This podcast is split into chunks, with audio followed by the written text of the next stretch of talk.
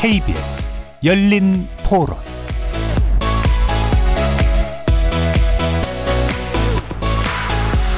안녕하십니까. 케이비에스 열린 토론 정준희입니다.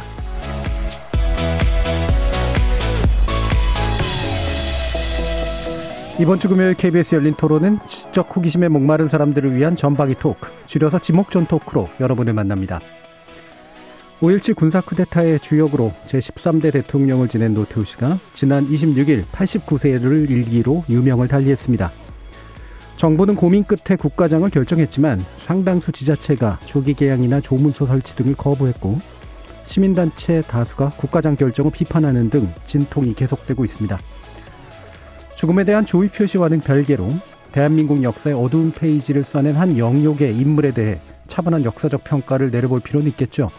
전반기 제작진의 픽에서 조명해 보겠습니다. 이어지는 이 부에서는 단계적 일상회복, 이른바 위드 코로나를 앞둔 우리들에 대한 이야기를 해볼까 합니다. 오는 십일월부터 단계적 일상회복 조치가 시작된다고 하는데요. 일상으로 한 걸음 더 다가가게 된 걸 반기는 목소리도 크지만 여전한 불편 그리고 두려움을 나타내는 목소리도 있습니다. 이 년이라는 짧지 않은 기간 동안 우리가 경험했던 변화가 오히려 일상이 돼버린 탓일 수도 있을 겁니다. 코로나와 함께하는 일상에 대한, 일상을 대하는 우리들의 자세, 출연자의 픽에서 이야기해보겠습니다. 케이비에스 열린 토론은 여러분이 주인공입니다. 문자로 참여하실 분은 샵 구칠삼공으로 의견 남겨주십시오. 단문은 오십 원, 장문은 백 원의 정보 용료가 붙습니다. 케이비에스 모바일 콩, 트위터 계정 케이비에스 오픈, 그리고 유튜브를 통해서도 무료로 참여하실 수 있습니다. 또 이제 콩에서도 보이는 라디오로 만나실 수 있습니다. 시민 논객 여러분의 뜨거운 참여 기다리겠습니다. 케이비에스 열린 토론 지금부터 출발합니다. 살아있습니다. 토론이 살아있습니다. 살아있는 토론, 케이비에스 열린 토론. 토론은 라디오가 진짜입니다. 진짜 토론, 케이비에스 열린 토론.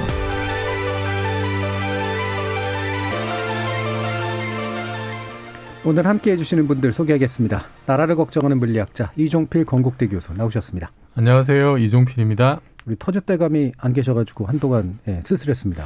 아유, 네. 네, 많이 좀 건강히 괜찮으셨길 바라고요. 네. 자, 냉철한 마음 탐구자 신경인류학자 박한선 박사 나오셨습니다. 안녕하세요. 박한선입니다. 자, 삶, 사람, 사랑, 공감의 소설가 서유미 작가 나오셨습니다. 안녕하세요. 서유미입니다. 규정을 거부한다. 한국 여성 변호사의 손정희 변호사 나오셨습니다. 안녕하세요. 손정희입니다. 자, 이렇게 물리학자, 신경인류학자, 소설가, 법률 전문가까지 각기 다른 전공, 개성, 지식을 가지신 네 분의 출연자와 함께 만들어가는 지적 호기심에 목마른 사람들을 위한 전방위 토크, 줄여서 지목전 토크, 제작진의 픽으로 시작해보겠습니다. 케이비에스 열린 토론. 연세도 많으시지만은 올해 그렇게 병석에 계시다가 돌아가셨으니까 마음이 좀 짠하긴 했죠. 보통 사람이라는 걸 슬로건을 내걸고 정치를 하셨잖아요. 반란군의 수괴? 군사 쿠데타로 정권을 잡았던 대통령이고 전두환이랑 같이 광주 학살도 하고 뭐 씻을 수 없는 죄를 많이 지었잖아요. 아무리 뭐 용서를 빌었다고 하지만 그게 용서가 되는 것도 아니고 어쨌든 역사에 큰 죄를 지었으니까 저는 부정적으로 봅니다. 국방정책, 중국이나 러시아하고 국교 정상화해서 우리 외교의 지평을 넓힌 거잖아요. 물론 혼자 했겠어요. 주위에 참모들이 다 조언도 하고 정책도 제시했겠죠. 근데 그거 결정한 사람은 노태우니까 그 잘한 거죠. 국가 지도자로서 쏘쏘 그냥 그렇죠. 뭐. 육이구 선언하고 어, 삼당 합당하고 하는 과정에서는 정치력을 발휘한 건지 아니면 자기의 그 과오를 조금 수용하려고 하는 그런 태도가 보이지 않았나 생각합니다. 그 전 대통령하고는 굉장히 다른 인상이었죠. 상식적으로 얘기해서 어쨌든 전두환과 같이 어, 내란을 획책했고 또 그에 대해서 뭐 광주뿐 아니라 전 국민한테 피해를 준 거기 때문에 전두환하고 다를 바 없다고 생각합니다. 예, 많은 시민들의 또 이런저런 이야기 좀 들어봤는데요. 어, 제가 여기 오면서 이제 시청 앞을 지나서 왔는데, 어, 뭐였더라? 뭐 이러면서 이제 좀 달라진 모습을 보고 제가 거기에 있는 줄 몰랐었어요. 예, 그래서 거기에 뭔가 이렇게 연결시장 비슷하게 만들어 놓은 걸 보고, 어, 좀 새삼, 음, 세월이 많이 갔구나 이런 생각이 좀 들었는데, 다른 분들은 어떤 감정이나 또 뭐 기억이나 이런 게 들으셨는지 한번 어, 소소하게 들어보고 싶네요. 박한선 박사님부터. 초등학교 때거든요. 그 저희 집이 이제 덕성여대 앞에 있었는데 그 저희 방 중에 하나를 이제 그때 방이 좀 남아서 덕성여대 학생이 하숙을 했었어요. 예. 데모를 많이 했었거든요. 음. 저희 어머니가 이제 하숙집 주인인 셈인데 밥 먹으면서 야 그런다고 계란으로 바위치기다 하지 마라. 음. 근데 어, 계란을 던져도 흔적은 남는다. 뭔지 음. 이런 얘기를 했었던 그래서 저희 어머니가 아 막 이러면서 이제 얘기하셨던 게 기억이 나거든요. 음. 네, 뭐 보통 사람 믿어주세요. 뭐 이런 생각이 나는데요. 어, 지금 생각나는 건 그 하숙집 이제 누나, 아니, 그러니까 하숙했었던 그 누나가 한 일 년 정도 살다 이제 가셨는데 남자친구가 있었어요. 음. 육사생도였거든요. 음. 그 세상이라는 게 참 그런 것 같습니다. 우리는 가해자와 피해자 그리고 또 좋은 사람과 나쁜 사람 그리고 이제 역사적으로 문제가 있었던 사람과 그렇지 않은 사람들을 나눠서 보기 좋아하는데 사실 또 서로 연결되고 또 만나서 결혼도 하고 사귀고 그런 것 같아요. 그래서 뭐 여러 가지 공과에 대한 논란이 좀 많기는 하지만 이제 사망을 했으니까 감정은 좀, 조금 접어두고 냉정하게 좀 바라볼 수 있는 지혜가 있었으면 좋겠다는 생각입니다. 예. 어, 갑자기 그 누나 얘기가 나와서 예. 육사생도 얘기 나오면서 이제 뭐 울었다라든가 뭐 이런 얘기 하실 줄 알았었는데 예. 그 정도는 아니셨군요. 예. 하긴 초등학생 눈으로 육사생도면 무서웠겠죠. 또 마침 또 육사생도여가지고 네, 뭔가 네. 연결되는 느낌도 좀 있고 그런데 자, 이 부분에서는 또 이종필 교수님은 할 말 많으실 것 같아요. 구십 년대 초반에 이제 음. 학생운동권에서 정말 많이 썼던 구호가 노태우 정권 다도하자라는 예. 구호였거든요. 입에 배 있죠. 예. 그건 거의 뭐 이제 후렴구였어요. 음. 후렴구. 뭐 요즘 K-팝의 후크 비슷한 예. 그럴 만큼 완전히 이제 입에 익은 어떤 그런 음. 구호였는데 그 시절에는 뭐 예를 들어서 후배들이 이제 그렇게 물어봐요. 아 근데 선배 만약에 진짜 노태우 정권이 타도되면 어떻게 됩니까? 예, 난감하죠. 예. 그 선배 그 선배가 그러더라고요. 야 설마 타도되겠냐? 그랬는데 결국은 그 그렇게 우리가 외쳤던 그 노태우 씨가 이렇게 그 이제 음, 생을 마감했다라고 하는 뉴스를 들으니까 이제 음. 좀 만감이 교차했고 예. 그리고 이제 보통 이렇게 언론에서나 이제 이런 식으로 그 소개를 할 때 뭐 옛날에 이제 대통령이 되기 전에 여러 가지 이제 그 좀 잘못이 있었지만은 대통령이 된 이후에 뭐 좀 그래도 뭐 내치는 잘하지 않았느냐 외교도 성과가 있고 예. 이제 이런 얘기들이 좀 주류인 것 같아요. 근데 이제 제가 그 노태우 집권기에 이제 그 십 대 후반, 이십 대 초반을 그렇게 이제 겪었는데 이제 그 기억나는 거는 우선은 이제 팔십구 년에 제가 고삼 때 음. 정교조 사건이 있어서 음. 뭐 이 시간에도 한번 잠깐 소개한 적이 있는 것 같은데 저희 학교 선생님도 이제 세 분이 해직이 되셨고 예, 예. 그게 저한테는 굉장히 좀 그 가슴에 어떤 아픔으로 남아 있었어요. 음. 그 아픔을 가지고 이제 대학에 들어갔던 거고 그 구십 년에는 그 삼당합당이라는 게 또 있었잖아요. 그렇죠. 일월 달에. 그게 제, 제 기억으로 팔십팔 년에 이제 총선하면서 이제 여소야대가 벌어졌는데 음.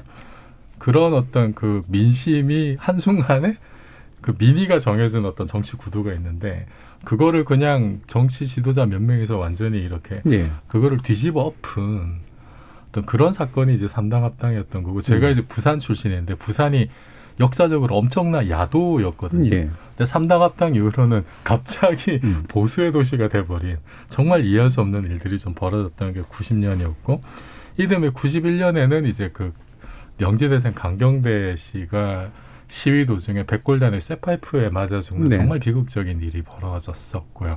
그 제가 제 대학교 이 학년 때라서 강경대 씨는 그때 이제 신입생이었어요. 네. 그것 때문에 아, 이거 어떻게 대한민국에서 이런 일이 벌어질 수가 있느냐. 사실 그전부터 굉장히 그 시위 진압이 정말 살인적이라는 말이 어울릴 정도의 시위 진압이 있어서 이러다가 누가 죽, 누구 한 명 죽을 거다라는 얘기들 저희들끼리 많이 했었는데 네. 그게 이제 현실이 됐었고. 이른바 공안정국이었죠. 네. 그리고 네. 뭐 한 달 뒤에는 김기정 열사가 음. 다시 이제 시위 도중에 이제 압사당하는 일이 있었고. 제가 그 시위 현장에 있었거든요, 사실은. 음. 그래서 이제 그런 일들을 저 개인적으로 이제 겪었던 그런 일들 때문에 아, 이, 그 노태우 정권이 뭐 이제 내치를 잘하고 뭘 잘하고 이런 공이 많다라고 하는 평가를 들을 때마다 이제 제가 이제 몸으로 겪었던 어떤 그, 그런 예. 기억들이 이렇게 다시 되살아나면서 그 시절이 좋았던 시절인가라는 음. 좀 의구심이 좀 저는 들긴 합니다. 예. 네, 팔십구 년부터 해서 팔십팔, 팔십구, 구십, 구십일 연대에 이르는 거를 연년이 찍어주셨는데 음. 어, 이렇게까지 얘기는 못하시겠지만 서유미 작가님은 또 저는 예.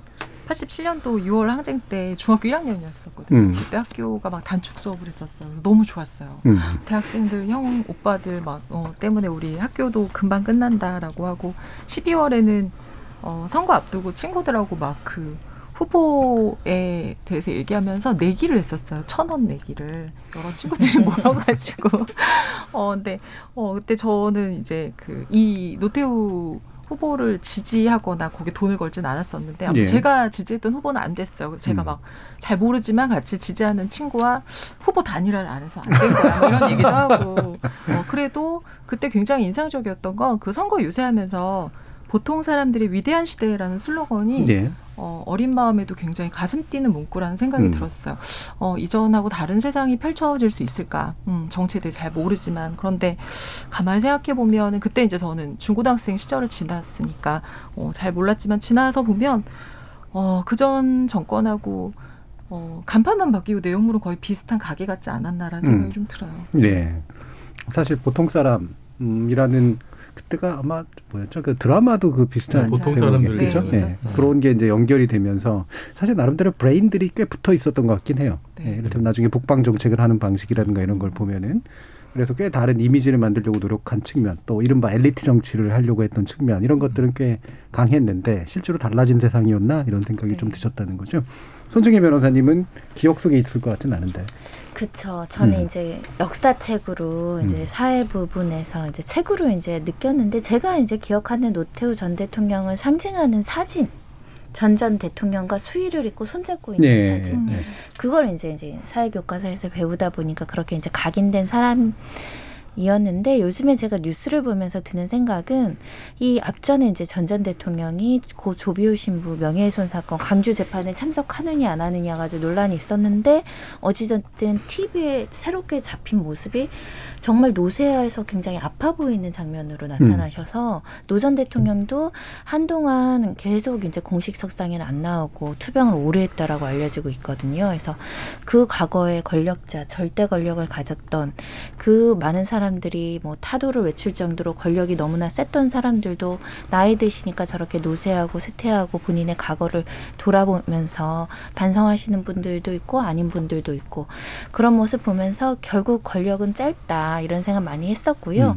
그래도 그때 얘기를 막 찾아서 들어가다 보니까 아 진짜 이때는 정말 어마어마한 일들이 많았구나. 일단 음. 비자금 액수부터 그 시대에 사천억이면은 그것도 이제 사천억만 밝혀진 거 아닐까 뭐 그런 생각을 해보면 그게 지금 예. 돈으로 환산하면 일 조도 넘고 한 십 조 되는 건가요? 예. 뭐 상상할 수 없는 시대였구나 그런 생각도 한번 해봤고요. 그럼에도 불구하고 추징금을 납부했다라는 소식도 뉴스를 통해서 들으면서 아 조금 뭔가 그래도 저는 새로운 시대에 살고 있다 그런 생각을 예. 해봤죠. 케이 칠삼육팔팔일육오님께서 천구백칠십구 년 종신 집권자 박정희 대통령이 죽었다는 뉴스를 다음 날 아침 뉴스에서 발표되는 순간 환호성을 지르며 기뻐했는데 바로 직후에 전두환, 노태우 등 하나회가 집권해서 더 암울한 시절을 만들었죠. 그중 한 사람입니다라는 말씀 주셨고요. 어, 공구이오님께서 민주주의를 무시하고 총칼로 정권 탈취한 대가는 치러야 합니다. 역사가 심판해야 합니다라는 말씀 주셨고 박경찬님은 법정에서 전두환과 손잡았던 장면이 생각납니다. 비슷한 기억이세요?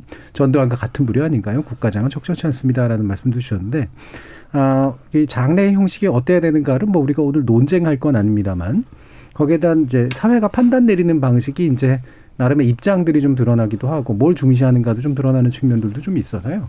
어, 뭐 평가와 결부되면서 우리 사회가 어떤 방식으로 이제 이 장래를 대해야 되는가에 대한 또 생각들이 좀 있으실 거예요. 이종필 교수님 어떠세요? 저는 사실 하, 개인적으로는 이제 왜 국민 세금으로 굳이 그렇게 해야 되나라는 생각이 드는데 왜냐하면 이 이제 그 이분의 이제 원죄에 해당하는 십이 십이 쿠데타 같은 경우에 그 이제 전두환과 아주 절친이었고 그리고 사실은 그 그 당시 십이 십이 당시 쿠데타가 정말 이렇게 그냥 뭐 물 흐르듯이 순조롭게 뭐 진행이 된 게 아니라 중간에 약간의 부침도 있었고 예. 최규하 대통령이 이렇게 좀 뭐 버텼던 것도 있고 음. 그 와중에 이제 전두환 그때 보안사령관이었나요? 이제 상관을 예. 체포하고 육군본부를 장악하고 이 과정에 좀 어떤 보이지 않는 저항들이 있었는데 그거를 그때 이제 노태우 그 사단장이었죠. 제구 보병사단 백마부대로 유명한 음. 그 백마부대 사단장이었는데 이분이 그때 이제 뭔가 서울이 심상치 않다라고 해서 전방에 있는 이십구 연대 병력을 서울로 보냅니다. 네. 그러니까 전방에 있는 병력을 빼서 쿠데타를 한 거거든요. 그 노태우 당시 사단장이 그렇게 전방 병력을 빼서 서울로 보낸 것이 십이 십이 쿠데타가 성공한 굉장히 이제 중요한 요소라고들 이제 네. 하고 그래서 노태우가 이제 그 쿠데타 이인자 전두환에 이은 이인자로서 이제 그 후계자가 이제 된 셈이죠. 그러니까 우리 우리나라에서 우리나라 항상 그 뭐 보수 쪽에 계신 분들이 가장 중요하게 여기는 가치가 국가 안보잖아요. 음. 또 국가 안보를 그렇게 중요하게 여기는 보수의 원류라고 하는 쪽에서 어떤 일들을 했냐 그러면은 전방에 있는 군대를 빼가지고 반란을 일으켰다. 이거는 군 전체에 대한 모욕이고 정말 있을 수 없는 일이 네. 정말 진짜 벌어졌는데 여기에 대해서 어떤 뭐 평가라든지 뭐 이, 이런 것들이 제대로 음. 이루어지지 않은 그냥 그냥 발 그냥 반란 수계 중에서 정말 재질이 나쁜 음. 거거든요. 제가 보기에는. 그래서 이런 이런 분의 어떤 장래를 굳이 세금을 들여서 해야 될까라는 생각이 일단은 기본적으로 있는데 네. 그런데 또 다른 한편으로는 이제 어떤 생각이 드냐면은. 그런, 그럼에도 불구하고 노태우 씨는 직선제라는 제도를 통해서 국민이 직접 뽑았단 말이에요. 어쨌든 이판적 대통령이 네. 음. 이게 이제 전두환하고 결정적으로 다른 그렇죠. 점이죠. 네. 전두환은 그냥 자기가 자의적으로 완전 권력을 찬탈한 건데 음. 노태우 씨는 어쨌든 국민의 선택을 받는 정당한 절차를 음. 통해서 선택을 받은 사람이라는 거죠. 나름 최소한의 정통성을 가지고 있는 사람이에요. 예. 그럼 그때 팔십칠 년에 뭐 저는 투표권이 없었습니다만 그때 노태우를 지지해서 선택을 했던 그 국민들의 선택은 어떻게 평가할 거냐. 음. 그 어쨌든 그 사람들은 이게 쿠데타나 이제 오일팔에 대해서 어떤 원죄가 있다는 걸 알면서도 사실 지지를 했다. 네. 그 나름의 여러 가지 이유가 있었겠죠. 그럼 그거를 다 없던 걸로 무시를 할 거냐. 그분들 지금도 많이 살아 계신데 당연히. 음. 그래서 이거를 아마 저 정부에서 이제 세금을, 세금이 들어가는 국가장으로 한 것은 제 개인적으로는 그렇게 생각합니다. 노태우 씨에 대한 어떤 뭐 마지막 예우도 있겠지만 그때 이제 직선 대통령이었기 때문에 그 노태우 씨를 지지했던 우리 국민들에 대한 어떤 최소한의 어떤 음. 예우? 어, 그, 그분들이 어쨌든 노태우를 지지하고 또 마지막 가는 길에 어떻게든 뭐 자기 어떤 그 추모의 마음을 전달할 수 있는 그런 기회를 주는 것도 어떤 민주주의의 하나의 좀 예. 어떤 그런 그 원리이지 않을까라는 생각이 좀 들었어요. 하지만 그 과정에서 우리가 느낄 수밖에 없는 여러 가지 모순들. 그러니까 한국 현대사의 큰 모순이죠, 사실은. 음, 음. 어, 그런 것들은 우리가 앞으로 계속 좀 짊어지고 가야 될 과제가 아닐까 싶습니다. 음, 예, 뭐 충분히 고민을 하고 얘기를 해주신 것 같아요. 어, 지금 박경찬님은 보통 사람이라면 가족장하지 않을까요? 라는 말씀 주셨는데 굉장히 강한 논리 같습니다. 예. 자, 서유미 작가님은. 네, 진짜 그 저도 이제 국가장이라고 하는 걸 이번에 이제 보면서 굉장히 그 많은 단체 또 청와대 그 청원에도 막 그 반대하는 분들의 이제 의견이 막 올라오고 하는데 보면서 어. 이게 중대범죄를 저질렀는지 여부에는 상관이 없이 음. 전 현직 대통령이나 대통령 당선인이 서거하면 국가장을 치르도록 되어 있다라고 하면서 그런데 또 그 내용 안에 국가장 대상자에 관련해서 국가 또는 사회에 현저, 현저한 공훈을 남겨 국민의 추앙을 받는 사람. 사실 이 부분 때문에 이제 많은 예, 분들이 예. 걸려하고 이건 아니지 않느냐라고 말씀을 하시는 것 같아요. 그래서 사실은 어, 그... 지금 이제 문재인 대통령님도 결정하실 때 국민의 화합을 굉장히 크게 그러니까 음. 어느 쪽으로 그래서 뭐 국립묘지 안장은 하지 않지만 국가장을 한다라고 하는 어떤 어 좀 두루 좀 가져가려고 하시는 부분이 있는 것 같은데 이것 때문에 아무래도 앞으로 뭔가 좀 근원적인 고민이 필요한 것 같아요. 왜냐하면 이후에도 이제 전 대통령들이 계속 있기 때문에 중대범죄를 저질러서 어, 그, 뭐, 예우를 박탈당한 이제 그 전직 대통령 국가장 대상이 포함시켜야 되는가 말아야 되는가에 대한 음. 부분들이 이제 좀 논의가 돼야 될 것 같은 예. 생각이 들어요. 그렇죠. 뭐지, 우리 사회가 이제 이걸 쌓아가야 되죠. 이제 그 공화국 현재 헌법 만들어진 지도 꽤 시간은 지났지만 어쨌든 어떤 방식으로 우리가 이런 공인을 대할 것인가에 대해서 계속해서 사례들을 쌓아가야 되는 거니까 충분히 뭐 논의가 필요한 사안인 것 같다, 이런 생각도 듭니다. 박한선 박사님 어떠세요? 저는 사실 뭐 국장이든 국민장이든 가족장이든 그게 무슨 차이인지를 모르겠어요. 그 어차피 그 노태우 전 대통령에 대한 사람들의 평가는 이미 정해진 거거든요. 각자 가, 가지고 있는 입장들이 있어요. 그게 무슨 엄청나게 큰 무슨 광화문에서 장례식을 치르든 아니면 좀 조촐하게 가족장을 하든 평가가 달라질 것 같지는 않거든요. 결국 지금 가족장 뭐 국민장이냐 국장이냐 강, 뭐 이런 거 가지고 싸우는 건 이제 또 그 이런 정치적인 이슈를 가지고서 자신의 정체성을 좀 더 드러내고자 하는 이제 그런 움직임의 다름 아니다, 저는 그렇게 생각을 합니다. 뭐 사실 이게 뭐가 어떻게 다른 건가요? 국민장이든 국가장이든 하면은 뭐 구조를 좀 더 많이 해야 되는 건가요? 그런 건 아니잖아요. 세금이 들어가는. 예, 예. 예. 다, 다, 다른 나라에서도 이렇게 장에 대해서, 국장에 대해서는 저는 그런 얘기를 들어본 적은 있지만 그건 정말 지연말단적인 얘기인 것 같고요. 그런다고 해서 국, 뭐 거대한 국장으로 치른다, 혹은 작은 가족장으로 치른다고 해서 노태우 대통령에 대한 전 국민들의 평가가 확 이리 바뀌고 저리 바뀌고 하는 문제는 아닌 것 같습니다. 음.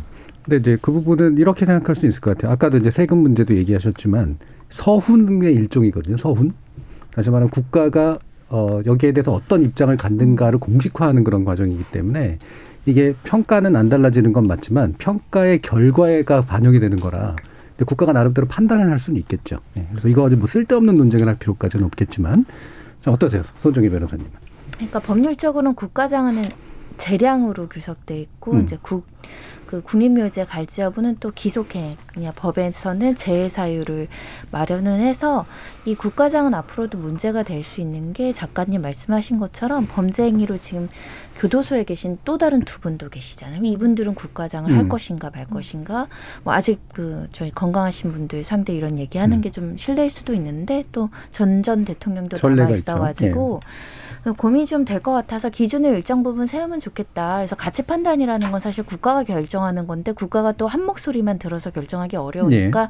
포용적으로 결정을 한 것 같아요. 하자는 사람들이 많으니 긍정적으로 포용적으로 하는 방향도 있는 것 같고, 또 이렇게 국가장으로 함으로 인해서 또 육공화국이라든가 이 사람 개인이 아니라 이 시절 좀 정산하고 돌아보고 이제 좀 떠올리는 그런 계기로 삼고자 했던 건 아닐까라는 생각이 들어서, 그러니까 저도 역사책에서만 보다가 실존하던 인물이 이제 장례식을 치르는 걸 보고 또 다시 그 시절을 한 번 더 찾아보게 되는 효과가 있었던 것 같거든요. 음. 그런 상징적이고 정치적인 의미를 가지는 어떤 행사가 아닐까라는 생각이 들고, 국가장을 했음에도 불구하고 그래도 굉장히 반대하는 목소리가 크지 않다라고 제 개인적으로 생각하는 것이, 그래도 과거에 그런 많은 잘못을 했지만 굉장히 심사숙고 국민들에게 여러 번 이제 유감의 표시나 사과의 표시나 용서나 화해의 메시지를 아들을 통해서든 누구를 통해서든 메시지로 전달하려고 했었고, 또 하필 비교되게 추징금과 관련해서도 한쪽은 전혀 내지 않는데 그래도 한쪽은 적게나마 걸어 완납하려는 노력들이 국민들의 마음을 조금 녹였던 측면이 있었던 것 같아요. 그래서 국가장이 좀 수월했는데, 그럼 똑같이 십이 십이나 이런 내란죄로 실형은 살고 뭐 복권은 되고 사면은 됐지만 전 전 대통령은 그러면 할 것인가 말 것인가, 이때 가선 정말 정치적인 의견이 크게 대립될 음. 것 같거든요. 그럼 차기 대권 후보, 차기 대선 대통령이 누가 되는지에 따라서 또 결론이 달라질 수 있을 것 같아서 이번 기회에 조금 뭔가 정리하는 것도 필요하다, 그 생각이 음. 듭니다. 예. 그렇죠. 앞으로 이제 올 일들이 또 있기 때문에 이게 이제 전직 대통령 예우에 관한, 이미 이제 예우는 공식적으로 폐지가 된 거니까 대부분의 분들이, 그래서 그거에 구속되진 않지만 적어도 이제 아, 국장이 아닌 국가장의 형식이라고 하는 것들에 대해서 우리가 어떤 기준을 마련할 것인가의 문제는 되게 중요한 것 같은데, 저는 뭐 개인적인 생각이긴 합니다만 어, 생전에 한 두 개만 했었으면 그래도 더 좋았겠다. 하나는 이제 말 그대로 직접 가서 광주에 가서 사과하는 거랑 본인이 유언장에다가 나 아무것도 하지 말고 가족장으로 해달라라고 했었으면 문제가 상당히 수월하게 풀렸을 텐데 그 정도를 왜 못했을까라는 생각도 사실 좀 들어요. 또 한 가지는 이제 이거죠. 아, 방금도 말씀 주셨지만 이 노태우라는 인물은 전두환이라는 훨씬 더 강력한 인물 덕분에 이른바 공과라도 얘기할 수 있게 됐거든요. 사실 전두환의 공에 대해서 얘기하시는 분은 몇몇 정치인 빼고는 그렇게 많지 않은 것 같고, 예. 어, 공과 중에 과도 되긴 과가 훨씬 더 크지만 그래도 상대적으로 공이 있어 보이는 요소들이 이제 있는 거잖아요. 그러니까 뭐 이런 아까 이런 완남 얘기도 하시고 이제 그랬습니다만 이게 아, 같은 이 두 인물이 이제 대비돼서 나타나는 효과가 굉장히 크다 보는데 나름대로 어떤 부분을 좀 짚어주고 싶으세요? 역사적인 평가를 할 때? 그 아, 일단 그 제가 이제 그 음, 개인적인 어떤 경험이나 뭐 이제 이번 음. 쿠데타 이런 말씀도 좀 드렸는데 그냥. 그 노태우 집권기에 있었던 여러 가지 이제 뭐 조치 이런 거 보면은 지금 봐도 그 자체만 놓고 봤을 때 야 이건 참 좀 획기적이다 싶은 예. 부분들이 없진 않아요. 예를 들면은 이제 구십일 년에 남북한 유엔 동시가입한 그렇죠. 거라든지. 그러니까 남한하고 북한이 우리나라가 유엔 회원이 된 게 굉장히 최근의 일이라는 거죠, 사실은. 그리고 남북 기본합의서가 이제 구십일 년에 십이월 달에 채택이 됐는데. 이게 뭐 남북 화해, 남북 불가침, 교류 협력 이렇게 세 가지 챕터로 이제 구성이 되어 있고 이게 지금까지도 남북 관계의 가장 기본적인 레퍼런스로 지금 활용이 되고 있고 남북 관계가 아무리 악화되더라도 이거 이전으로는 예. 서로 가지 않으려고 하는 어떤 그, 그 뭐죠 레칫이라고 하는 음. 그런 역할을 하고 역진 있는 역진 방지 장치, 음. 예, 역진 방지 어떤 그런 역할을 하고 있는 게 남북 기본 합의서고 그 다음에. 또 구십일 년에 이제 그 비슷한 시기에 한반도 비핵화 공동선언을 음. 합니다. 이게, 이게 예를 들어서 우리가 북한한테 이제 핵 포기해라 이걸 얘기할 수 있는 사실 또 근거가 되는 거고 이 와중에 그 남한에 배치됐던 미국의 전술핵들이 이제 굉장히 많았었는데 그게 이제 또 다 빠지게 그랬죠. 돼요, 사실은. 네. 이것도 굉장히 이제 그 한반도 내에서의 어떤 그 군사적 긴장관계를 완화하는데 굉장히 좀 도움이 됐던 것 같고 뭐, 뭐 북방위, 소련, 중국과 수교한 것도 있고 그리고 그, 어, 그 와중에 이제 그, 그때 고르바초프였나요? 이제 예. 그 차관을 이제 십사 점 칠억 달러 차관을 음. 제공을 했, 했는데 소련이 붕괴하고 러시아 들어서면서 혼란기에 이제 못 받게 되면서 이거를 이제 군사 장비나 그렇죠. 기술로 예. 현물로 받는 걸로 바꿨죠. 예. 그래서 이제 불곰 사업이라고 하는데 예. 그래서 그때는 우리가 이제 괜히 돈 떼었다.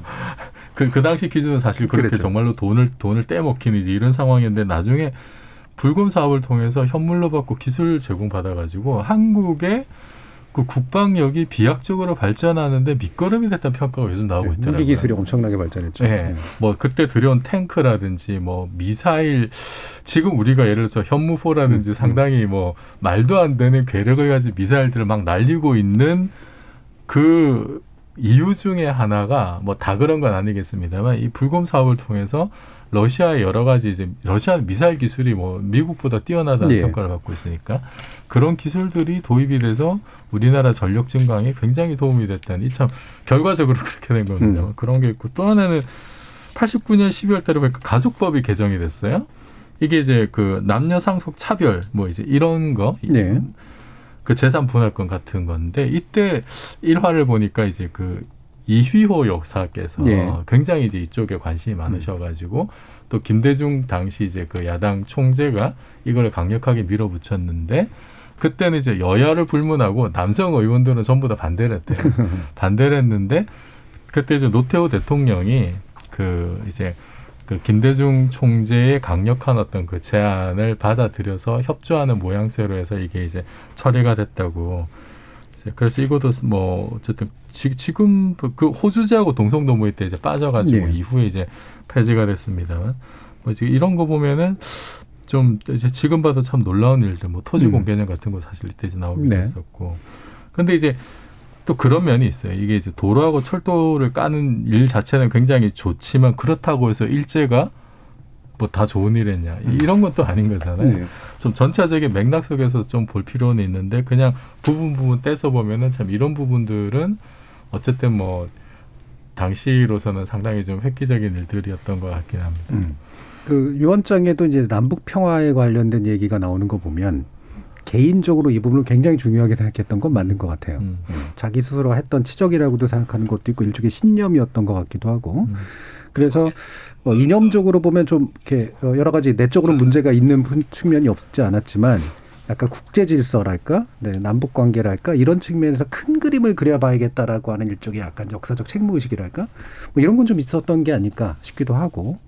동시에 또 그 당시 시대 분위기가 사실은 만만치 않은 시대였었잖아요. 그래서 지금보다도 오히려 훨씬 더 진보적 사고들이 많았던 때이기도 해서 그걸 선제적으로 수용하려고 했던 그런 전반적인 대탕트 분위기인데다가 그렇죠. 이제 베를린 장벽 무너지고 소련 무너지고 상당히 격동기이긴 했고 음. 그때 이제 그냥 구경만 하기보다는 뭔가 좀 능동적으로 그렇죠. 대처를 하려는 어떤 음. 분위기가 있었던 것 같고 팔팔 올림픽 때 음. 어쨌든 팔십사 년까지는 반쪽짜리 올림픽을 했었는데 완전한 올림픽을 네. 하면서 동구권으로 다 왔던 것이 좀 큰 원동력이 음, 되지 그렇죠. 않았을까 싶어요. 시대적 배경도 사실은 굉장히 컸던 것 같고요.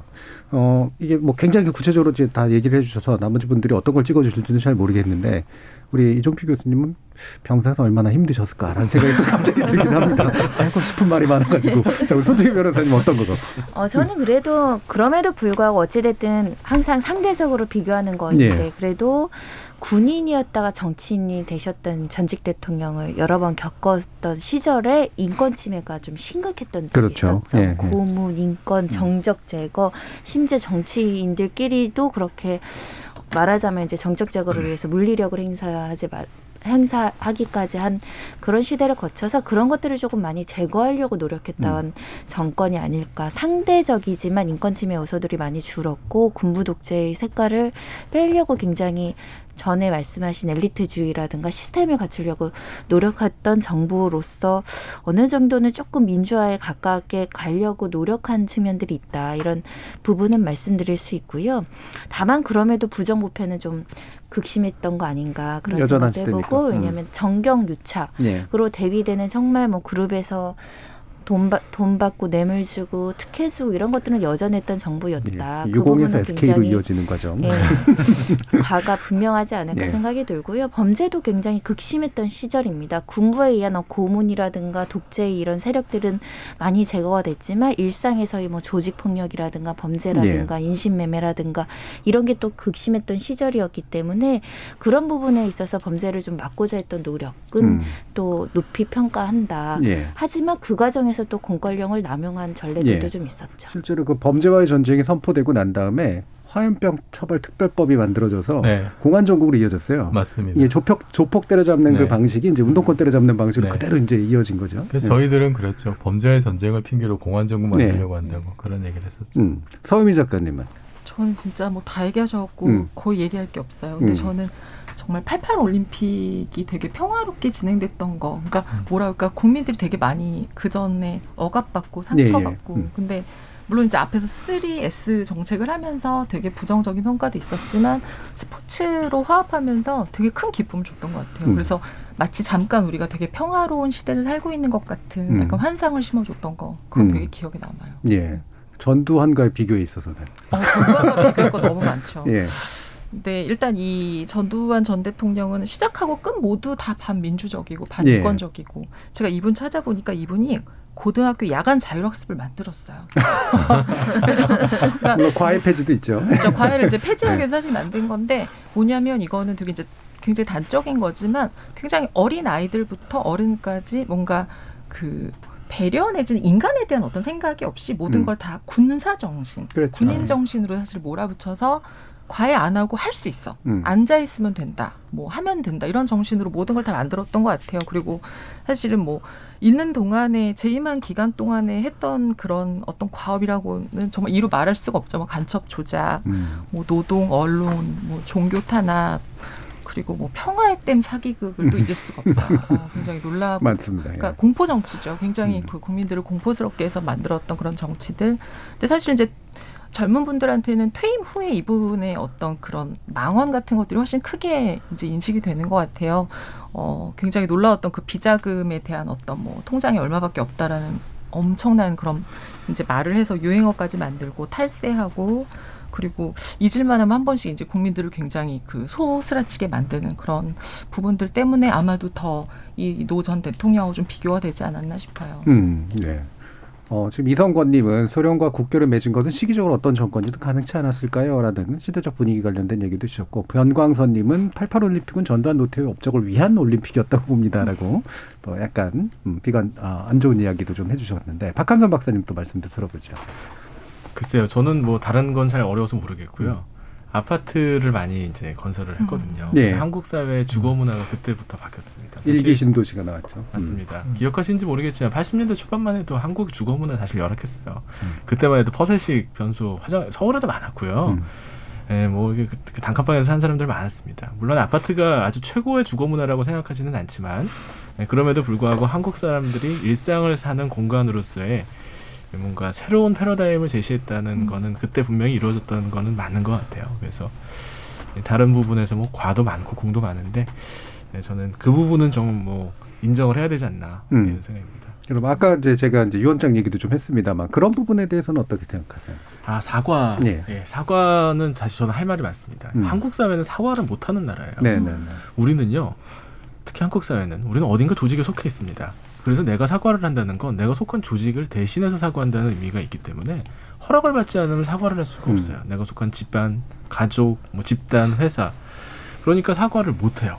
게다가 사과를 그래서 하지 않기 때문에 상대방은 그걸 알고 더 사과를 요구합니다. 음. 그리고 사과조차 하지 않는다. 음. 하지만 사과를 하는 순간 그 사과가 빌미가 돼서 법적인 책임을 져야 되고 책임을 인정한 게 되고 나중에 문제가 생깁니다. 병원에 있었을 때 얘기예요. 어떻게 치료를 하면 환자가 다 좋아질 수 있겠어요. 그러면 의사도 마음이 아픕니다. 가서 아, 잘 치료하려고 했는데 잘 안 됐습니다 라고 얘기하고 싶은데 법무팀에서 못하게 해요. 그런 식으로 사과하면 녹음해서 나중에 의료 사과할 때 의사가 잘못을 인정했다고 한다는 거예요. 그러니까 의사들도 수술이 잘못되거나 뭐가 잘못돼도 절대 사과하지 않아요. 그러니까 환자 보호자들은 화가 더 나죠. 그런데 사과를 하는 순간 또 일부의 사람들은 브로커들은 그것도 악용을 하거든요. 음. 미국에서 그런데 실제 그런 얘기가 있었대요. 어떤 병원에서 생각을 좀 바꿔가지고 의료 소송이 의료 분쟁이 생기면 무조건 사과를 하도록 한 겁니다. 의사가 그냥 자기 예. 양심껏. 음. 실제로 오 년 정도 통계를 내봤는데 의료 소송으로 가는 비율이 훨씬 줄었고 그렇겠죠. 병원의 손해도 예. 줄었다고 하더라고요. 말 한마디로 청년비 갚는 건데. 맞습니다. 예. 예. 노태우 대통령도 어떤 면에서는 여러 가지 면에서 사과를 하고 뭐 추징금도 다 갚고 한 것 같아요. 근데 조금 더 분명하고 음. 조금 더 성숙된 모습으로서 국가 원수도 잘못을 하면 국민들한테 이렇게 사과할 수 있다는 모습을 좀 본을 보여줬다면 음.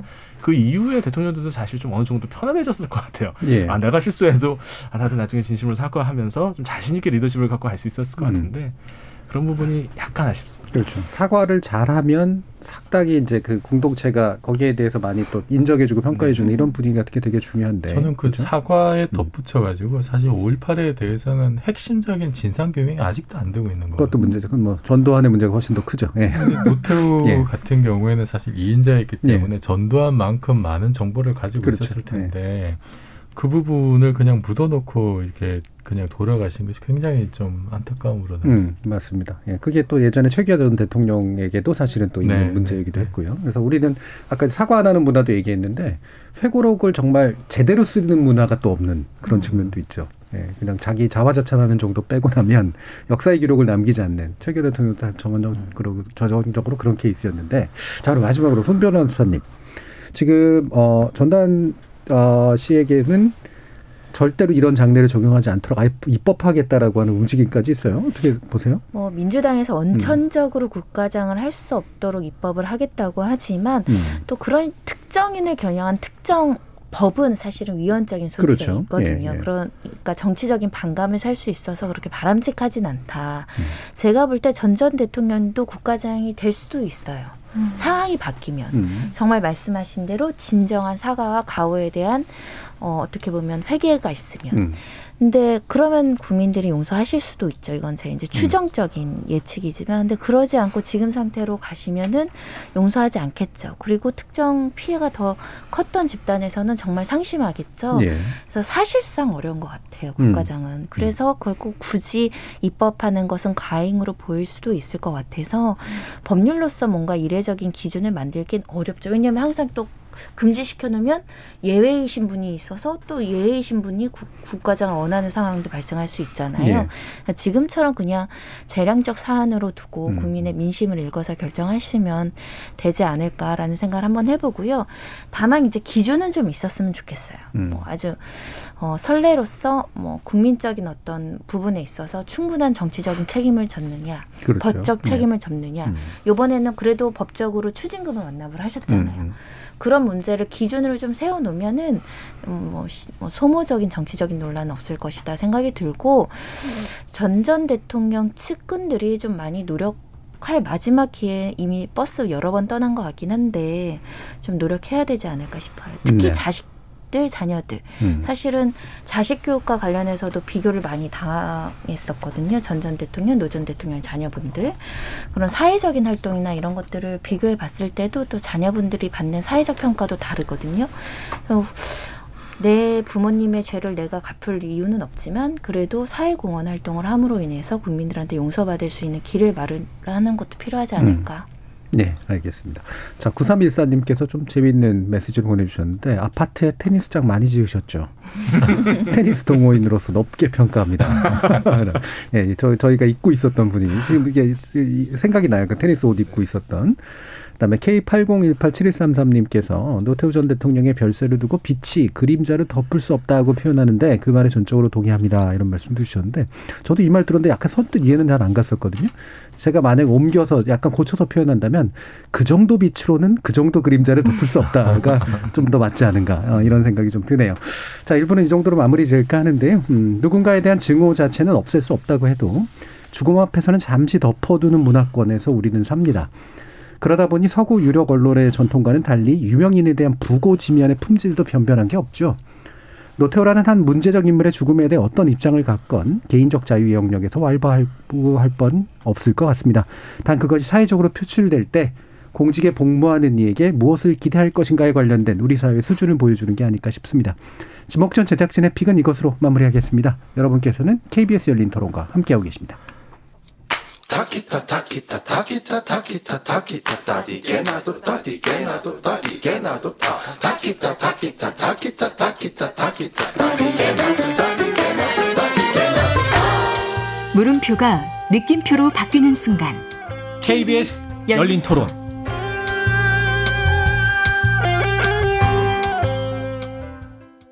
저희는 위드 코로나 해도 여전히 마스크는 저는 하고 다닐 생각이거든요. 더 위험할 것 같아서. 사람들 마음이 좀 해이해지니까 더 조심해야 될 것 같은데요. 코로나 있을 때 외출을 좀 자제하고 집에 좀 여유롭게 시간을 가질 수 있고 뭐 내가 하고 싶은 취미생활도 조금 더 할 수 있고 그런 점은 또 좋았던 것 같아요. 코로나가 아직 많이 번지고 있고 그래서 좀 위드 코로나 하는 것은 좀 시기상조가 아닌가 이렇게 생각됩니다. 글쎄요. 뭐 여행이지 않을까요? 여행 가는 것. 많이 그동안에 못 해봤으니까 여행 가고 싶은 거죠. 가족들하고 시간을 많이 보낼 수 있었던 것도 좋았던 것 같고요. 또 회사를 다니니까 재택근무도 좋았던 것 같고. 잘하고 있는데 조금 더 했어야 되지 않나. 근데 또 자영업자를 생각하면은 더 걱정스럽고 반반인 것 같아요. 대학에서 대면 수업하거나 대학 축제랑 엠티 같은 거 해보고 싶어요. 큰 그릇에 넣어놓고 막 같이 떠먹는 거 그런 거 저 싫어하거든요. 원래 코로나 이후로는 덜어먹기 같은 거 안 하는 것 같아서 좋은 것 같아요. 제 친구들 또래는 취업하기 좀 힘들었고, 근데 막상 됐을 때 재택으로 또 바뀌어가지고 또 새롭기도 하고, 반면으로는 많은 사람을 안 만나도 되는 거, 가족이랑 시간 보낼 수 있는 거, 그런 게 더 좋았던 것 같아요. 그냥 지금처럼만 마스크 잘 끼고 사람 많은데 안 돌아다니고 뭐 그런 것만 조심해 주시면 되지 않을까 싶어요. 지적 호기심에 목마른 사람들을 위한 전방위 토크. 신경인류학자 박한선 박사, 물리학자이신 이종필 건국대 상호교양대 교수, 소설가 서유미 작가, 손정희 변호사, 이렇게 네 분과 함께하고 있습니다. 두 번째 주제, 출연자의 픽은 서유미 작가님께서 가져오셨어요. 위드 코로나를 대하는 우리들의 자세. 뭐 책을 네. 쓰고 계신 건가요? 아니요. 아니고요. 이제 십일월 일일부터 이제 단계적 일상 회복, 이제 위드 코로나를 진행을 한다고 하는데, 이제 육 주 간격으로 삼 단계에 걸쳐서 시행을 할 거라고 하더라고요. 그래서 이제 가장 먼저 삼 단계 상업시설 운영 제한 완화하고, 이 단계 이제 대규모 행사, 뭐 콘서트도 가고 경기도 관람하고, 이제 일 단계 사적 모임 제한을 해제한다. 그리고 이제 수능이 끝나면 또 이십이일부터는 초중고도 이제 전면 등교를 할 거라고 이제 하고 있는데, 또 이 와중에 이제 확진자는 좀 또 늘고 있는 추세거든요. 음. 그러면서 먼저 이렇게 또 단계적으로 일상을 회복했던 외국 같은 경우 다시 또 봉쇄하는 경우도 있고 그래서 우려의 목소리도 나오고 있어요. 근데 또 음, 일상을 또 회복해야 하는 것도 맞고 왜냐하면 코로나가 이제 완전히 종식되지 않을 거기 때문에 그래서 이 년 남짓 코로나하고 함께 우리가 지내면서 뭐 마스크도 쓰고 재택근무도 하고 어, 모임도 자제하고 그러면서 또 그게 또 굉장히 힘들지만 또 익숙해진 측면도 있거든요. 그래서 이런 상황에서 어, 우리가 이제 앞으로 어떻게 좀 안전하면서 또 지혜롭고 음. 또 또 함께 같이 일상을 좀 회복하는 삶을 살아갈 수 있을지 같이 얘기를 좀 하고 싶었어요. 예. 서유미 작가님 일단 감정적으로 어떠세요? 어, 저는 사실 좀 실감이 잘 안 나요. 음. 십일월 일일인데 우리가 예를 들면 야외에서 뭐 마스크를 안 쓴다든가 저는 사실 뮤지컬을 여러 번 예매를 했는데 계속 그걸 예. 못 봤어요. 못 갔는데 어, 물론 이제 뭐 거리를 두고 조금씩 뛰어앉아서 보겠지만 다시 그렇게 큰 공간에 많은 사람들이 있을 거라는 게 잘 상상이 안 되고 예. 카페도 사실은 거리두기에서 사실 조금 좁은 인원. 근데 예전 사진 보면 이 공간에 이렇게 사람이 그렇죠. 많았다고? 예. 근데 다시 이걸로 돌아갈 수 있을까? 그래서 쫙 음. 조금은 실감이 안 나요. 예. 저도 요즘에 티비 보면은 다 이제 마스크 없는 상태에서 모여 있는 거 보면 되게 어색하고 막 그렇잖아요. 맞아요. 예. 네. 그게 좀 일상이 좀 돼서 아마 네. 좀 어색하거나 좀 상상이 안 가는 측면들이 있으실 것 같은데 제가 볼 때 이분은 환호를 지르고 있습니다.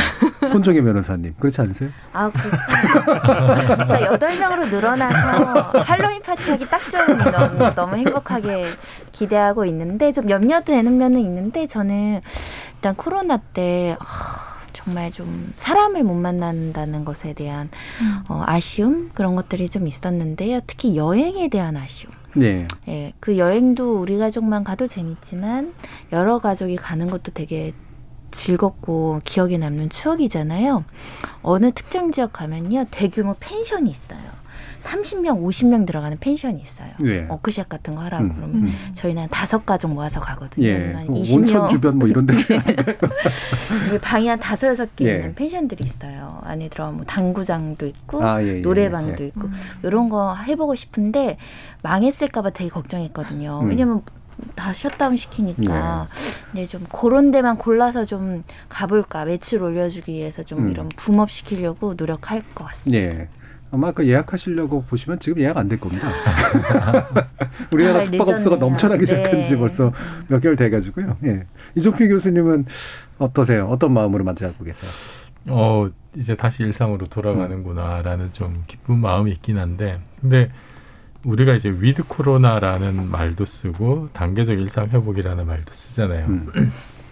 근데 이 각각이 약간 좀 둘 다 적합한 표현일까라는 생각이 그렇죠. 잠깐 네. 들어요. 이 단어들이 가지고 있는 약간의 좀 위험한 면들이 있는데 왜냐하면 위드 코로나는 어 그럼 이제 그냥 바이러스하고 그냥 살면서 완전 방역을 포기하는 건가? 그렇죠. 이제 이런 느낌을 약간 줄 수도 있고 단계적 일상 회복은 아 이제 완전히 뭐 코로나 바이러스는 뭔가 이제 정복을 하고 옛날에 코로나가 없던 시절로 완전히 다시 돌아가는 건가라는 또 환상을 줄 수가 예. 있고 근데 그 둘 다 아닌 것 같거든요.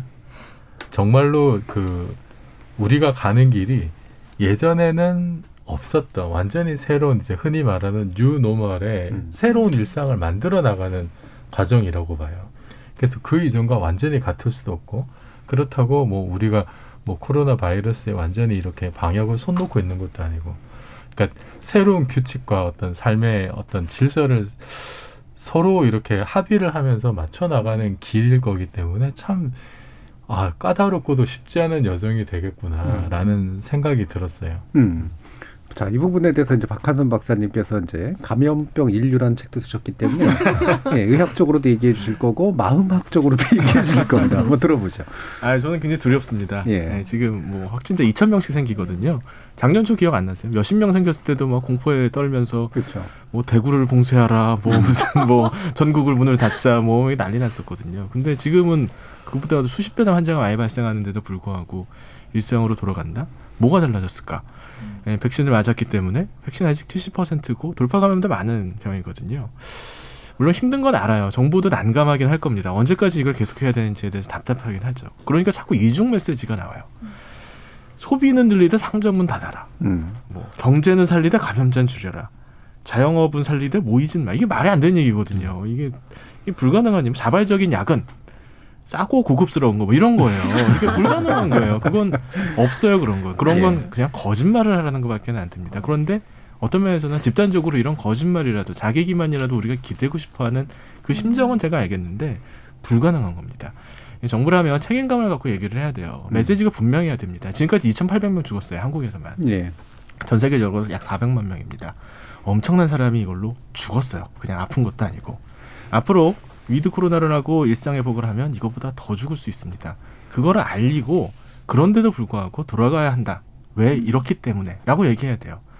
아무것도 바뀐 게 없고 달라진 게 없는데 우리는 일상으로 돌아가지만 환자는 늘지 않을 수 있다. 어떡해요? 불가능, 어, 안 돼요. 그건 불가능한 얘기입니다. 사람들이 더 많이 모이면 병은 더 빨리 퍼질 수밖에 음. 없어요. 만약에 그렇지 않다면 정말 그게 연구 대상입니다. 왜 그랬는지. 음. 네. 그렇죠. 정부가 메시지를 명확하게 하고 책임선도 명확하게 해야 된다. 그러면서 이제 그 위험에 대한 동의들도 얻어나갈 필요도 있다라고 하는 네. 그런 말씀이신데 지금 민구님께서 이런 말씀 주셨어요. 당장 부서에서 회식을 하자고 하는데 이래도 되나 싶어요. 너무 빠른 방향 전환도 걱정됩니다. 회식을 싫어하셔서 이렇게 얘기하시는 것 같긴 하거든요. 회식을 좋아하세요? 아니면 어떠세요? 아니, 전 우리 코로나 사태 이후로 음. 지, 전체 직원 회식을 한 번도 못했어요. 예. 그래서 이번에 이제 여, 그래도 올해 연말에 송년회는 하자 뭐 이런 얘기 나오고 있는데 주최하는 어, 변호사들 입장에서는 혹시나 예전에 한번 그 추석 때 우리 직원분 한번 확진돼가지고 한번 몇 명이 이제 일을 못 하신 경험이 있어가지고 되게 조심스러워요. 음. 하긴 해야 된다라는 의무감은 정말 넘쳐. 이 년 동안 어떻게 뭔가 매년 하던 무엇들을 못 해왔으니까 하긴 해야 되는 했다가 나, 나왔을 때의 이제 사고에 대한 어떤 부담. 이런 건 여전히 공존을 해서 다들 아마 그런 심정이 있으실 것 같아요. 우려는 하나 그래도 조금씩은 그동안 참았던 이 년 동안 하지 못했던 걸 좀 해나가야지 되겠다. 그런 마음가짐이 있을 거라서 확 방향이 바뀔 것 같진 않지만 그래도 뭔가 기회가 주, 주어진다는 것 그런 것들에 대한 기대가 좀 음. 살아나고 있는 것 같고 만약에 우리가 송년회를 한다면 우리 사무실이 쪼개서 할 수도 있겠다. 아, 예. 그런 생각 한번 해봤죠. 음. 저는 끌려가는 회식을 되게 싫어하거든요. 음. 끌고 가는 회식을. 저희 이렇게 그 한동안 사실 못 빼서 우리 이제 금요일 고정팀은 이제 한번 언젠가는 그래도 회식을 했으면 좋겠다 이런 생각 맨날 하는데 그런 기회는 만들어질 것 같아서 나름대로 기분은 좋아요. 근데 어떠세요? 이종필 교수님은 이렇게 회식 같은 문화 자체는 좋아하세요? 아, 놀고 먹는 거 좋아요. 그런데 이제 그 하다 보면은 이제 뭐 한 좀 밤이 깊어지면은 몸도 피곤하고 음. 아 이제 좀 나도 뭐 다른 할 일도 있고 좀 들어갔으면 파했으면 그렇죠. 좋겠는데 예. 그게 제 뜻대로 안 되잖아요. 그렇죠. 그런 게 문제죠. 놀고 네. 먹는 건 좋은데 음. 그것도 이제 정도가 있는 음. 거니까. 근데 그거를 내가 제어할 수 없다는 게 참 평소에 예. 좀 안 좋은 점이었습니다만 코로나가 그거를 그냥 강제해버렸잖아요. 열 시까지만 해. 그렇죠.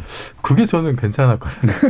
그것 때문에 편해진 것도 많죠. 네. 그것 때문에 좀 그러니까 대면 대면 생활이 주는 기쁨이 있는 반면에 그게 음. 좀 과했을 때 주는 피로감도 이제 엄연히 있는 거고 근데 그거를 이렇게 코로나가 끊어준 게 있어요. 음. 이거, 이거를 좀 약간 확대를 하면은 예를 들어서 명절 같은 경우에도 음.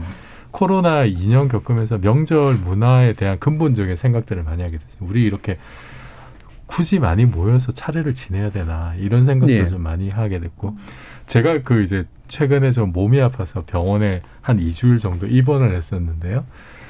코로나 때문에 병원에 이 그 문안객들이 못 와요. 음.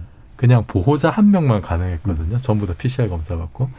그러니까 병원이 너무 조용한 거예요. 음. 너무 조용해서 그러니까 환자 입장에서는 그게 참 좋더라고요. 예. 시끌벅적하지 않고 그냥 내 몸 이렇게 돌보고 가끔가다 이제 괜찮아지면 넷플릭스 보고 음. 이런 그래서 좀 그런 문화들이 이렇게 그냥 다 같이 모여서 이제 노는 건 좋은데 이제 그게 과했을 때 좀 예. 사람들에게 이제 피해가 갈 수도 있는 그런 그런 부분은 지금 다시 우리가 이제 그 일상을 회복한다 하더라도 좀 좀 새롭게 고민해야. 될 문제이지 않을까 싶어요. 음. 그 예전에 이제 기생충에 나왔을 때 거기 이제 주연했던 이선균 사장 역할을 했던 사람이 대사 속에 보면 선을 네. 지킨다, 선을 음. 넘지 않는다 이런 식의 얘기들이 나오잖아요. 결국에는 이제 이런 회식이든 됐든 뭐 모여 사는 문제랑 혼자 하는 문제는 결국은 적정한 선을 어디서 세우고 누가 함부로 침범하지 않는가의 문제인 것 같은데 이게 뭐 심리학적으로도 이게 그 바운더리 매니지먼트라 그러던가요? 뭔가 이게 경계 그 관리 뭐 이런 식의 얘기를 하잖아요. 이 설이 좀 옮겨간 것 같아서 어떠세요, 박한선 박사님? 음, 이런 얘기를 좀 음. 하고 싶습니다. 우리 코로나 이후에 사람들이 못 만나서 외로워하고 힘들어한다고 하는데요. 음. 사람들은요, 모르는 사람과 지하철에서 복닥복닥 거릴 때 아, 이제 외롭지 않구나라고 느끼지 않아요. 되게 가까운 받죠. 사람들하고 네. 있고 싶어하지 모르는 사람들 혹은 원치 않는 상사와 회식을 하거나 이런 거는 외로움을 오히려 더 키웁니다. 네. 네, 코로나 상황이 우리에게 슬픔과 외로움을 준 건 사람들이 모여서 술을 마시지 못하기 때문은 아니거든요. 음. 그런데 약간 오해하고 있는 것 같아요. 그래서 뭐 여덟 명, 열 명 모여가지고 밤늦게 술 마시고 뭐 옛날처럼 뭐 부어라 마셔라 새벽까지 마시면 안 외로워진다?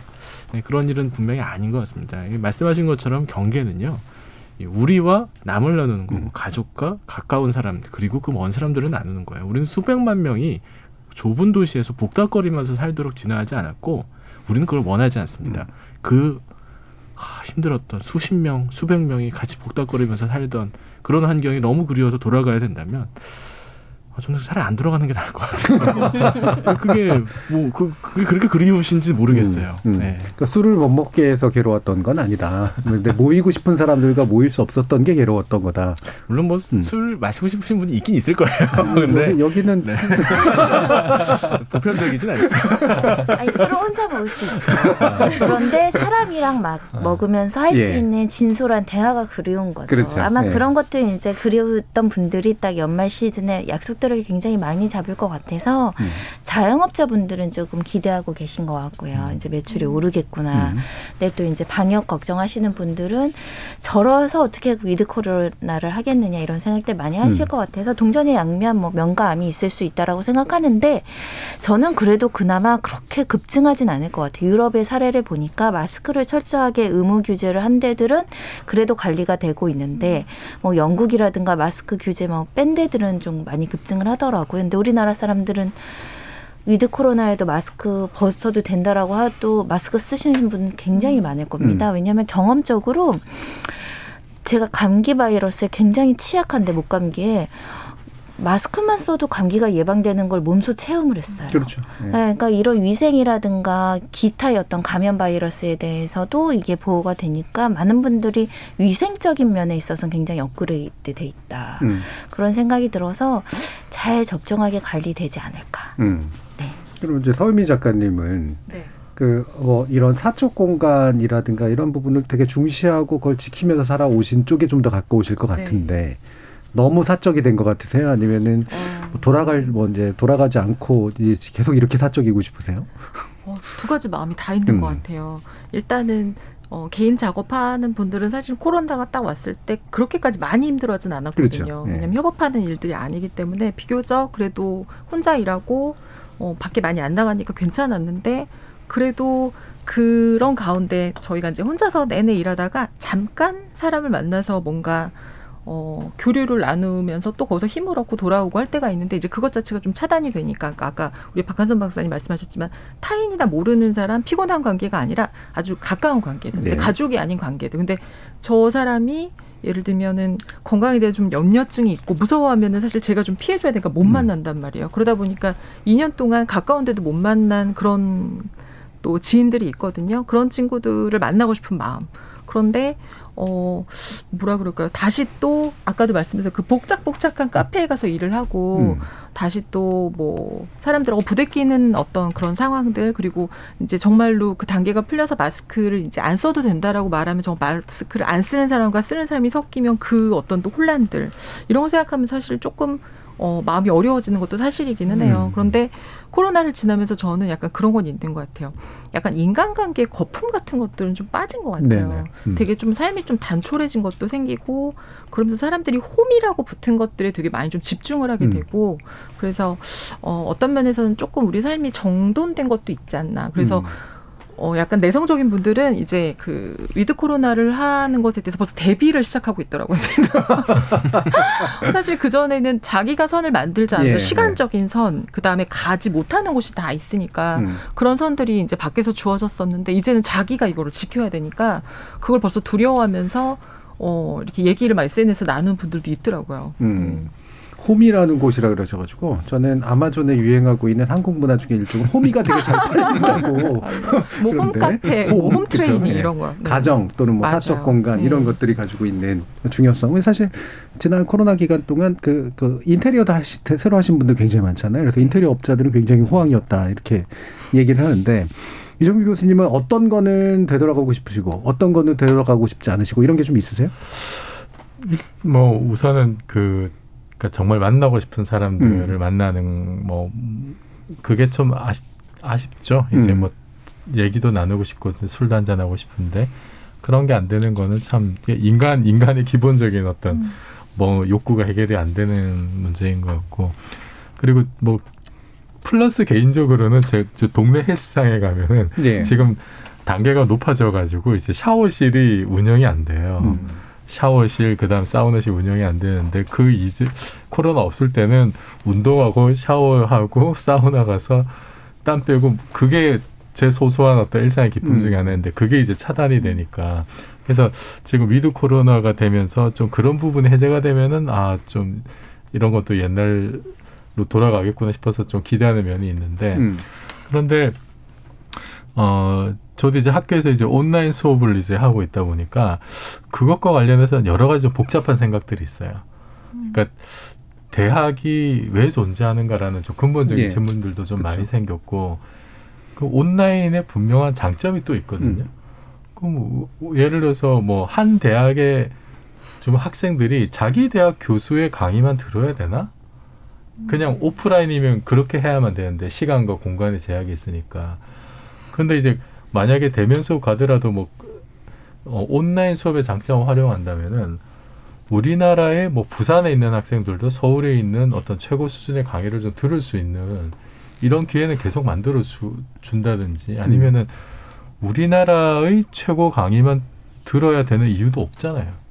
그럼 전 세계에서 뭐 해당 분야의 최고의 강의를 어떻게 들을 수 있는 네. 시스템을 만들어 줘야 되는 거 아닌가. 음. 그것만 하자는 게 아니라 음. 대면 수업을 하더라도 완전히 옛날로 그냥 돌아가지 말고 그렇죠. 석자. 음. 온, 우리가 비대면 수업을 하면서 뭔가 좀 느꼈던 여러 가지 장점들이 있는 음. 시간과 공간의 제약이 없어졌다는 거. 음. 이것을 어떻게 새로운 어떤 그 어떤 교육에 좀 활용할 수 있는 여러 가지 시스템을 좀 근본적으로 고민해야 되지 않을까 생각은 있습니다. 예. 지금 이제 위드 코로나에도 재택은 현재처럼 유지되기를 은근히 기대하는 사람들 많다고 음. 그렇게 기대하시는 피디님께서 지금 메시지를 주셨는데 아니 사실 그것 때문에 예를 들어서 지금 미국에서 물류 대란이 생긴 예. 이유 중에 하나가 그런 거라 그러잖아요. 예. 물류 노동자들이 저 이제 그 코로나 때문에 이제 뭐 뭐 재택을 하면서 그 옛날처럼 다시 이제 일하고 싶지 않다는 음. 생각이 좀 많아진 게 원인 중에 하나라고도 하는데 이런 일들이 그 다른 분야에도 비슷한 일들이 있을 것 같아요. 예.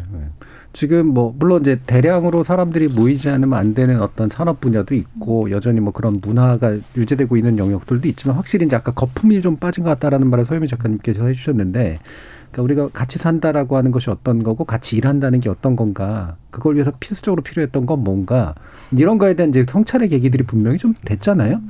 어, 물론 많은 분들이 또 고민하시는 분들이 있죠. 특히나 이제 제가 아까 끌고 간다는 표현을 썼는데 나를 위해서 남들이 있었으면 좋겠는 분들이 권력을 갖고 있을 경우엔 이게 안 바뀐단 말이에요. 이제 이런 것들이. 그래서 이게 적절한 수준에서 이제 거품이 빠지면서 문화의 재정립이 좀 일어날지 아니면 어떤 분은 이러면 사회가 붕괴돼 이렇게 얘기하시는 분들도 있는데 어떻게 보세요 냉철하게. 사회 붕괴 안 됩니다. 우리가 흔히 좀 착각하는 것 중에 하나가 이 사람들이 주변에 아는 사람이 많으면 네트워크가 크고 음. 그걸 현금화, 돈으로 바꿀 수 있기 때문에 인맥을 자랑하고 싶어하는 그런 경향이 음. 있어요. 근데 이게 오래된 역사가 아니거든요.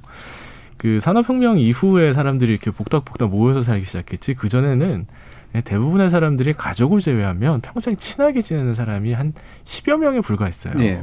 그래서 사실 지금도 그래요. 예, 여러분들 그렇죠. 중에서 갑자기 전화해서 만날 수 있는 사람 하면 열 명도 안 돼요. 사실. 이게 던바의 수인가 해가지고 그걸 네. 입증한 분도 있어요. 네. 던바의 숫자는 백오십 명인데 네. 그러니까 백오십 명의 친한 친구를 만들려고 막 난, 나는 그게 안 되니까 아싼가 봐 이러는데 그게 아니고요. 그건 알고 지내는 사람이고요. 진짜 친한 사람. 여러분들은 몇 명입니까?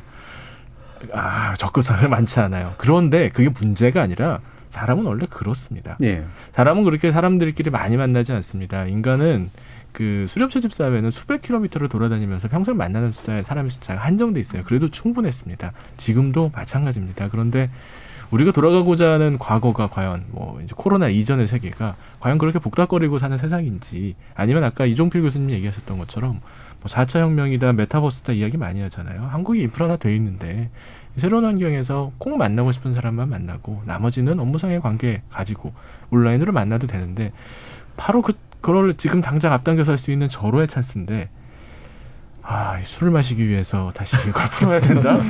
아, 모르겠어요. 저는 예. 조금 아닌 것 같아요. 예. 그럼 손 변호사님은 어떤 거는 지금 벽긴 대로 좀 유지하고 어떤 거는 돌아가고 싶고 그러세요? 일단 제가 재택근무를 할 거라고 생각을 못했어요. 아이가 음. 상대적으로 어리니까 집에서 일하면 집중도 안 되고 방해를 많이 받을 것 같아서.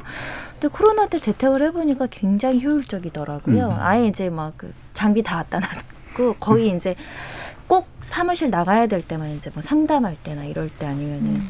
집에서 일 처리하니까 굉장히 효율적이다라고 이제 요거는 유지할 생각이고요. 이제 좀 바꾸려고 했던 것은 모임을 누군가를 만나기로 약속해놓고 계속 연기해놓은 음. 것들이 있어요. 이런 것들은 이제 연말에 조금 좀 소화를 해야 되겠다 이런 생각을 많이 하는 상황이고, 이제 인터넷으로 하고 줌으로 하는 게 제가 되게 올, 이렇게 뭐 잘 못해가지고 기계치라고 또 얘기하는데 그런 게 잘 안 됐는데 억지로 막 방송을 연결해서 네. 하라고 하니까 네. 억지로 하게 배워가지고 네. 하게 됐어요. 그러니까 이런 건 저한테 되게 좋은 음. 경험이었던 것 같아요. 아, 나는 그냥 싫어, 나는 오프라인에서 음. 할래라고 하다가 상황 때문에 이제 배워가지고 줌도 해보고 원격으로 뭐 하는 회의도 하고 뭐 이런 보니까 아, 이게 또 기술이 좋구나. 아마 음. 똑같은 경험을 많이들 하셔서 되게 싫어서 생경해가지고 안 했던 분들이 억지로 하다가 익숙해진 분들이 음. 꽤 계실 것 같아요. 네. 음. 자, 그럼 오늘 이 주제를 가져온 서유미 작가님은 네. 어, 어떤 변화 내지 어떤 네. 어떤 유지 이런 것들에 음. 대한 기대를 가지고 계세요? 일단은 어, 사람들 삶 속에서 함께해서 즐거운 건 또 분명히 있는 것 같아요. 음. 예를 들면 우리가 뭐 공연을 간다. 그러면 나만을 위해서 공연해 주는 것도 좋지만 굉장히 많은 사람들이 같이 떼창도 하고 음. 어, 함께 그 공간에 있다라는 느낌 받는 것도 되게 필요해서 아마 공연업계 뭐 그다음에 뭐 문화 같은 것들, 그런 것들, 뭐 영화 같이 보고, 뭐 뮤지컬, 뭐 극장 이런 것들은 되게 좋아질 것 같고, 물에서 하는 것들, 뭐 아까 이제 사우나 얘기하셨는데 뭐 수영 좋아하시던 분들도 사실 굉장히 무서워했는데 그런 것들. 그래서 함께 있고 교류한다. 그리고 우리가 함께해서 좀 살아있다는 느낌이 드는 분야들은 조금 더 살아나고, 어 그런데 또 혼자 있을 때 즐거운 것들에 대한 구분을 개인적으로 음. 이제 만들 수 있을 것 같아요. 그러니까 요 시기를 지나면서 강제적으로 코로나가 시작됐지만 요 시기를 통해서 내가 어떤 걸 좋아하는 사람이구나. 그렇죠. 네. 그리고 어떤 건 좀 불편하고 어떤 건 내가 계속 해도 좋겠고 음, 이런 것들을 조금, 그러니까 뭐 단순히 정말 그냥 코로나 블루여서 우울하기만 한 게 아니라 그런 것들이 이제 조금 정립이 된 것 같아요. 그래서 어, 우리가 일상을 이제 단계적으로 변화해 가도 어, 세상의 변화의 단계를 따라가는 게 아니라 자신 안에서 조금 음. 지킬 건 지키고 변화할 건 변화하고 음. 내가 안 할 건 안 하고 이렇게 아마 하시면은 그래도 좀 괜찮지 않을까라는 생각이 예. 들어요. 지금 구구사사님께서 내성적인 성격인데 술 안 마셔서 좋고 마스크 속의 제 표정을 남에게 안 보여주는 게 좋더군요. 라는 말씀 주셨고요. 케이 칠칠공구사삼삼이님은 저는 재택 반대합니다. 크크. 이러다가 회사에서 꼭 필요하지 않은 인력에 대한 강도 높은 구조조정이 있을까 걱정도 됩니다. 라는 말씀도 해주셨습니다.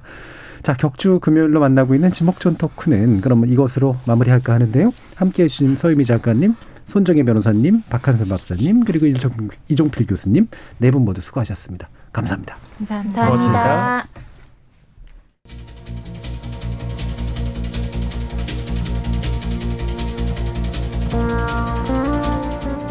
전 세계인을 연결해주는 소셜 플랫폼 페이스북이 메타라는 새로운 이름을 갖게 되었다는 소식이 있었습니다.